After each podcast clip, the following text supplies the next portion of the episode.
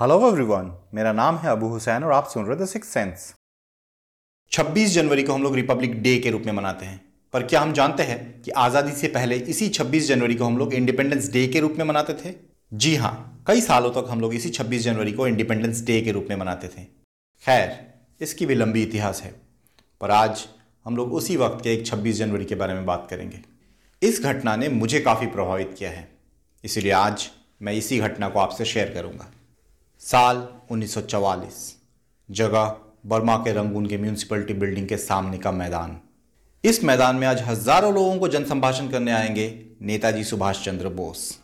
Burma के लोगों ने नेताजी के बारे में अब तक सिर्फ़ सुने थे, उनको कभी देखे नहीं थे। आज उन्हें देखने वाले थे। लगभग साठ हज़ार लोग नेताजी को सुनने के लिए आज इस मैदान में आए हैं।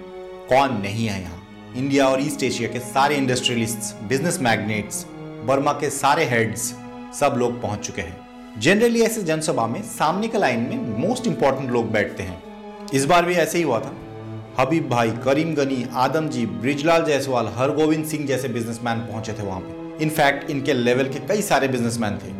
और स्टेज में है आज़ाद हिंद फौज के, आज़ाद हिंद गवर्नमेंट के और बर्मा के सारे हेड्स नेताजी स्टेज पर पहुँचते हैं। सबसे पहले तो उनको फूलों का एक बहुत बड़ा हार से वेलकम किया जाता है। चारों तरफ़ आवाज़ गूंजती है। नेताजी जिंदाबाद, आज़ाद हिंद जिंदाबाद। जय हिंद। नेताजी अब माइक की तरफ़ आते हैं और दो घंटे तक मज़बूत भाषण देते हैं। उस दिन नेताजी अपने भाषण में रंगून वालों से शुरू करके पूरे ईस्ट एशिया के हिंदुस्तानियों के लिए अपनी बातें रखी और जब वो बोल रहे थे, पूरे सभा में पिन ड्रॉप साइलेंस थी। लोगों के दिलों में खून जैसे उबल रहे थे। लोग पूरे जोश में आ चुके थे। अब नेताजी अपनी बातें खत्म करके अपने कुर्सी की तरफ़ जाते हैं। और लोग एक दूसरे से बातें करना शुरू करते हैं। अचानक लोगों के कानों में एक आवाज़ आती है, मेरे भाई और दोस्तों। और लोग स्टेज की तरफ़ देखते हैं। दरअसल हुआ यूँ था कि नेताजी जब अपना भाषण खत्म किए तो स्टेज की तरफ़ जा रहे थे और जाते ही उनके चेयर में उनको अपना फूलों वाला हार दिखा। वो कुछ देर के लिए रुके, कुछ सोचे, फिर स्टेज की तरफ़ आए और आके बोले, मेरे भाई और दोस्तों, ये हार आप लोगों ने आज मुझे पहनाया है। देखा जाए तो दो दिन में इसके फूल सूख जाएँगे। उस हिसाब से इसकी कोई वैल्यू नहीं है। लेकिन यह हार पूरे बर्मा में रहने वाले स्वतंत्रता कामी लोगों का अभिवादन का प्रतीक है। उस हिसाब से यह इनवैल्यूएबल है। इसकी कोई मोल नहीं किया जा सकता। मैं इस हार को आज नीलाम करना चाहता हूँ। पूरे ईस्ट एशिया के धन कुबेर यहाँ हाजिर है। बोलिए, इस हार को आप लोग किस कीमत में खरीदने के लिए राज़ी है? पूरे जनसभा में साइलेंस छा गई। दस सेकंड का यह साइलेंस टूटती है एक आवाज़ में। नेताजी, मैं खरीदूँगा इस हार को। एक लाख रुपया। आवाज़ थी हरगोविंद सिंह की। अमृतसर का हरगोविंद सिंह सिंगापुर में बिज़नेस करता था। ट्रांसपोर्टिंग वगैरह का। और गाड़ियों के पार्ट्स या मरम्मत के भी काम वो लेता था। 25-26 साल का लंबा चौड़ा हरगोविंद सिंह सिंगापुर में अच्छे से बिज़नेस कर रहा था। एक लाख रुपए बोली सुनने के बाद में पूरा स्टेज चिल्ला के उठता है नेताजी जिंदाबाद। और हरगोविंद सिंह स्टेज की तरफ़ बढ़ता है। इसी बीच पीछे से एक और आवाज़ आती है। मैं खरीदूँगा दो लाख रुपया। यह आवाज़ थी ब्रिजलाल जायसवाल की। गुजरात ऑरिजिन ब्रिजलाल जायसवाल भी सिंगापुर में बिज़नेस करता था। वही ट्रांसपोर्टिंग वगैरह का बिज़नेस था। लेकिन बिजनेसमैन बहुत धुरंधर था। उम्र था उनका साठिक सर पे बाल नहीं, हाथ में हीरे की अंगूठी। बिजनेसमैन के हिसाब से यह हरगोविंद से काफ़ी बड़ा था। और काफ़ी शार्प भी था। हरगोविंद सिंह अब पागल की तरह इधर उधर देख के बैक आता है। पीछे से एक और आवाज़ आती है, ढाई लाख रुपया। आवाज़ थी बैंकॉक के ही एक बिजनेसमैन की। बैंकॉक के ये बिजनेसमैन और ब्रिजलाल के बीच अब पैसों में बोली लग रही है। हरगोविंद सिंह आके अपना चेयर में बैठ जाता है। इधर बोली लगते जाता है, लगते जाता है। तीन लाख तीन लाख दस, सवा तीन, साढ़े तीन, करते करते चार तक जाके अटकता है। इसी बीच हरगोविंद ने अपना टाई का नॉट ढीला किया, मुँह वगैरह पोछा, लेकिन उसका दिमाग अब बहुत ज़्यादा दौड़ने लगा था। सडनली हरगोविंद उठ के खड़ा होता है और कहता है, पूरे पाँच लाख रुपए ये सारी कहानी लिखते हैं भास्करन, जो कि नेताजी के खुद के स्टेनोग्राफर थे। भास्करन कहते हैं, जब हरगोविंद ने पाँच लाख रुपए की बोली लगाए, पूरा सभा जैसे हरगोविंद को सपोर्ट कर रहा था और पूरे सभा में हर्षोल्लास होने लगा। इसी बीच ब्रिजलाल अपनी तीखी नज़रों से हरगोविंद को सर से पैर तक देखते हैं और कहते हैं, तब पाँच लाख एक हज़ार और हरगोविंद जैसे हार चुका है सोच के दोनों हाथों को आसमान की तरफ़ फेंक के कुर्सी पर थप करके बैठ जाता है। ब्रिजलाल और हरगोविंद एक दूसरे को अच्छे से जानते थे। अगर मैं इनके बारे में बहुत छोटे तरीके से आपको बताऊँ तो कुछ ऐसा बनता है, इस घटना के कुछ एक महीने पहले तक दोनों एक दूसरे के कंप्यूटर थे। ब्रिजलाल के हाथ से एक काम हरगोविंद के पास में चला गया था। इसके बाद से हर वो टेंडर में जहाँ पे हरगोविंद रेट देता है, उस रेट से एक लेवल नीचे ब्रिजलाल के एजेंट रेट दे देता है। ऐसे करके हरगोविंद का हर काम छूट रहा था।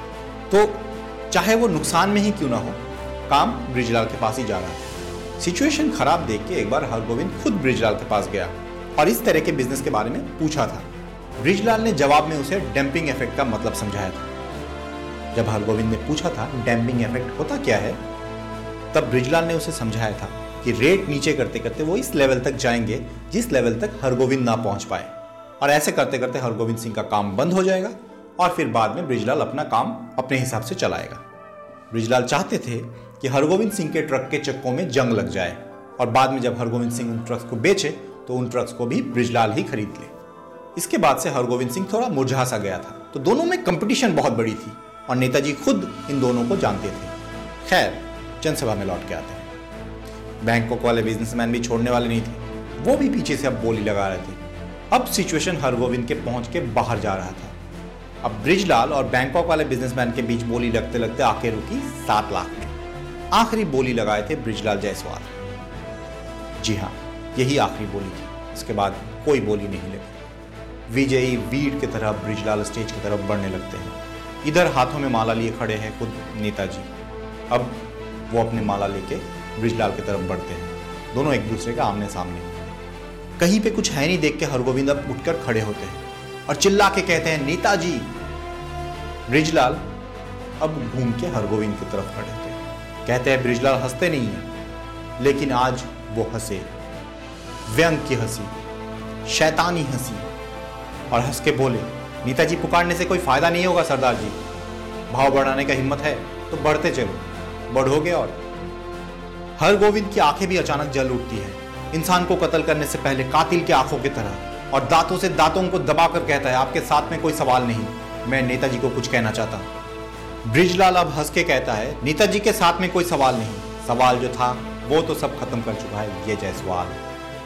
इन दोनों का लड़ाई को रोक दिया नेताजी ने खुद। नेताजी कहते हैं, कोई बात नहीं, बोलो हरगोविंद, क्या कहना चाहते हो? हरगोविंद सिंह अब स्टेज की तरफ़ बढ़ता है। विसुवियस की तरह थर्रा कर उसका बॉडी काँप रहा है। लेकिन उसने जो कहा, वो पूरा शांत तरीके से क्लियरली कहा। सभा के सारे लोगों को उसका आवाज़ सुनाई दिया। हरगोविंद कहते हैं नेताजी, सिंगापुर में मेरा दो घर है। गैरेज में आठ ट्रक्स है। बैंक में भी कम से कम तीन चार लाख रुपए है। मेरे सारे प्रॉपर्टीज़ को जोड़ भी दूँ, तब भी सात लाख होगा कि नहीं पता नहीं। लेकिन इस नीलाम में यही मेरी आखिरी बोली है। मेरी जहाँ पे भी जो भी प्रॉपर्टीज़ है, मैं सारा आजादीन फंड को लिख देता हूँ। वो वो हार सिर्फ़ मुझे दे दीजिए। उसकी दोनों आँखों से आंसुओं की नदियाँ बहने लगी। सभा के सब लोग स्टंड हो चुके और तो और ब्रिजलाल का भी आवाज़ गायब हो चुका था। नेताजी स्टेज से उतर कर आते हैं। ज़ोर से सीने से लगाते हैं हरगोविंद सिंह को और कहते हैं, आज तुम ही बन गया असली सरदार। इस सवाल का कोई जवाब नहीं। बोल के वो हार हरगोविंद सिंह के गले में डालने जा रहा था। हरगोविंद सिंह रोते हुए चिल्ला के बोलता है, नहीं नहीं नहीं, इसमें मेरा पाप लगेगा नेताजी। आपके गले का माला मैं अपने गले में कैसे पहन सकता हूँ? वो मेरे हाथों में दीजिए। अब नेताजी उसके हाथों में जब माला दिया तो अपने गाल में, आँसू वाले गाल में ऐसे पागलों की तरह घिसने लगता है। अब होश लौट के आता है ब्रिजलाल का। वो कहते हैं, लेकिन नेताजी नेताजी कहते हैं, बस खूब बोल के उन्हें रोक देता है। और हंस के कहते हैं, ब्रिजलाल जी, सेठ के साथ में ही सेठ का लड़ाई चल सकता है। हर गोविंद आज तुम्हारे पहुँच के बाहर है। देखो ना भाई, वो तो बिल्कुल नंगा फकीर बन चुका। उसके साथ में आज तुम्हारा लड़ाई नहीं हो सकता। पैसों से भिखारी को हराया नहीं जा सकता। जो सेठ अपने चांदी के जूते से भिखारी को मारने जाता है, वो सेठ नहीं, शट है। ब्रिजलाल का सर झुक जाता है। पैसों की लड़ाई में आज उनकी हार हुई है। हर गोविंद अब मुँह उठा के बोलता है, एक और भीख है नेताजी। नेताजी बोलते हैं, बोलो सरदार जी। हरगोविंद कहता है, पेट का नीचे छोड़ के तो मेरा कोई ठिकाना नहीं बचा। दिन में एक मुट्ठी गेहूँ भी चाहिए। मुझे आप आज़ाद हिंद फौज में ले लीजिए नेताजी। नेताजी उन्हें फिर से सीने से लगा लेते हैं।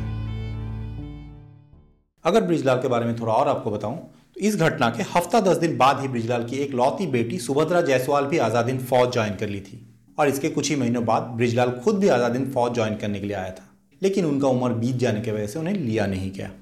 लेकिन वो फिर भी ऑफिसर्स ट्रेनिंग स्कूल में ट्रेनिंग लेते रहे और नियम कानून को लेकर पढ़ाई करते रहे। फिर लास्ट में जब नेताजी के सरेंडर के बारे में बात सुने तब वो पागल हो चुके थे। तो दोस्तों बस आज के लिए इतना ही। उम्मीद है आपको ये कहानी पसंद आई होगी। हम मिलेंगे अपने अगले एपिसोड में। तब तक के लिए happy republic day in advance जय Hind. You have been listening to the podcast The Sixth Sense with Abu Hussain.